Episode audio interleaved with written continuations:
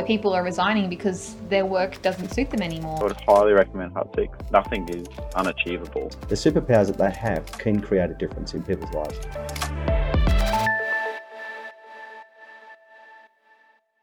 Hi, I'm Brad Willett. I'm the CEO of Hut 6, and we're up to episode 645. That's actually episode 7 of The Invisible Skyscrapers.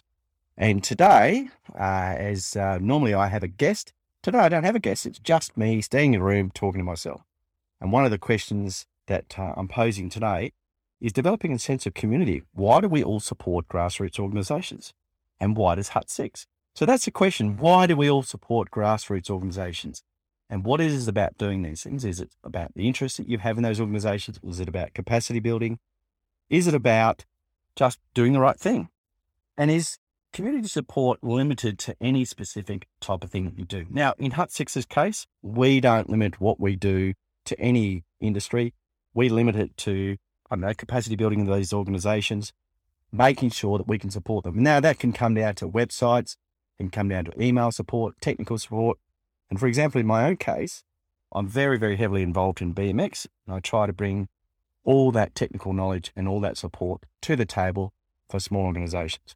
Now, we get approached all the time. We're very passionate about it. And I feel as though, in my personal case, you're only as good as what you do within your community. And what we put back into our community is the most important thing.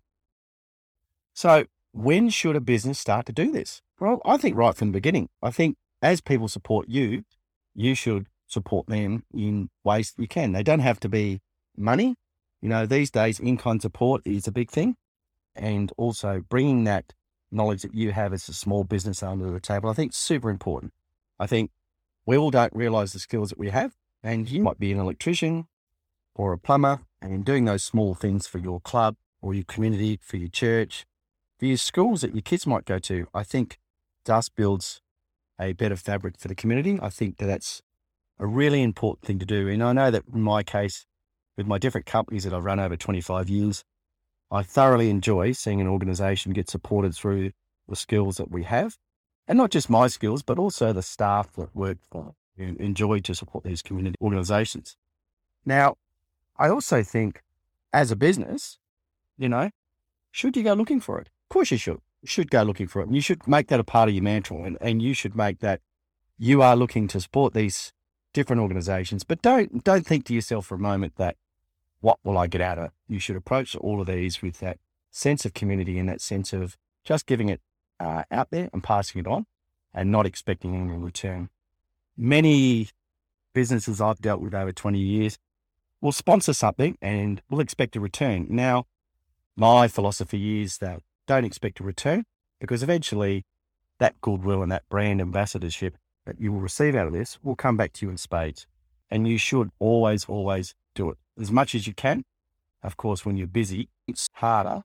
But I just feel that looking at the last 25 years of Hut Six and also with my other business, Willett Media, we've always done it. We've always felt that we should do it. And we've never expected anything from it. So if you do get approached, that's the other thing too. You should always look at these things and go, does it fit within my brand guidelines? Is it something that aligns with what I do? And for example, if you feel strongly about a particular issue and you get approached by an organization that might represent that issue, well, of course, don't do it.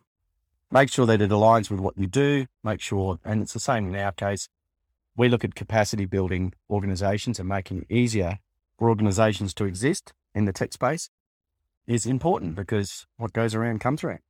Now, one of the other things uh, that a question that Amy's put here is how do you define and measure success for this support? Well, I think an organization that's uh, much more able to, say, for example, manage its governance or to be able to do events or a school that has a particular thing with kids, you know, where you go in and talk about tech things. And in my own case, I've actually gone in and, and trained kids how to use microphones, trained kids how to present stuff, trained kids how to, you know, use particular bits of equipment. And then also the same with my staff that have been involved in that. I think that that's one way of doing it and measuring the success in their support. The other way could be just, just purely donating your services. So it might be giving away your services to the organization and just seeing that measure of success comes through the particular thing that you're doing. And myself, Erica, and the rest of the team pride ourselves on being involved in the space and trying to help out as much as we can. I think that if you're an organization that's looking to define themselves, I think this is a really good way to do it. Community support type stuff is a really good way to define and also create morale and that sort of brand identity for your own organizational company. Now, it says here, share an example of a time when it went really well. I would say, thinking of the times that I've done it, I've been involved in the Alice Springs show. That certainly was a very easy thing to measure with the amount of numbers going from 12,000 through about 18,000. So it was a very definable way to measure my involvement at a grassroots level in that organization. Other things have been, for example, with BMX, it's been the fact that our IT is now sorted and we have laptops and we have Wi-Fi and we have emails, all fairly simple things, but most clubs don't sort of attend to that sort of stuff.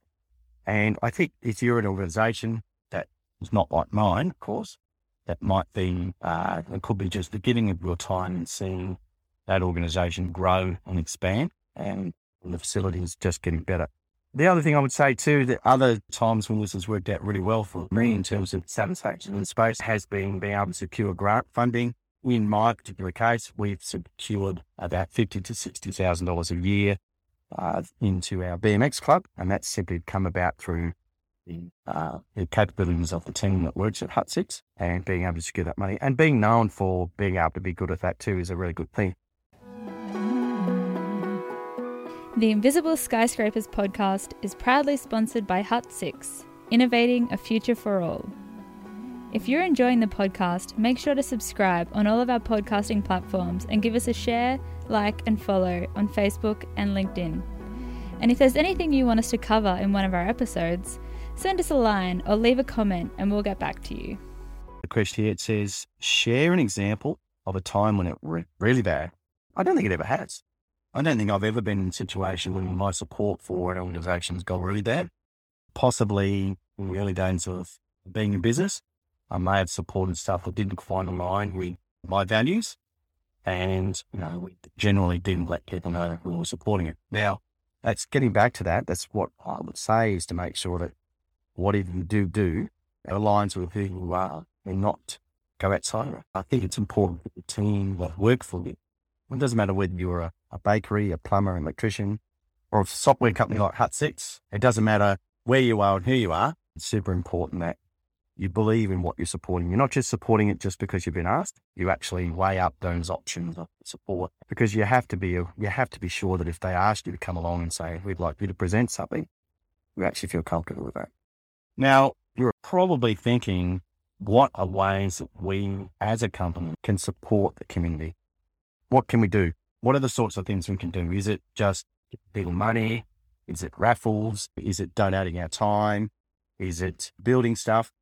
Well, I really think that businesses, as I've been saying a couple of times now, is defining what you want to do, defining how you want to capacity build. Community is only as good as what you put back into it.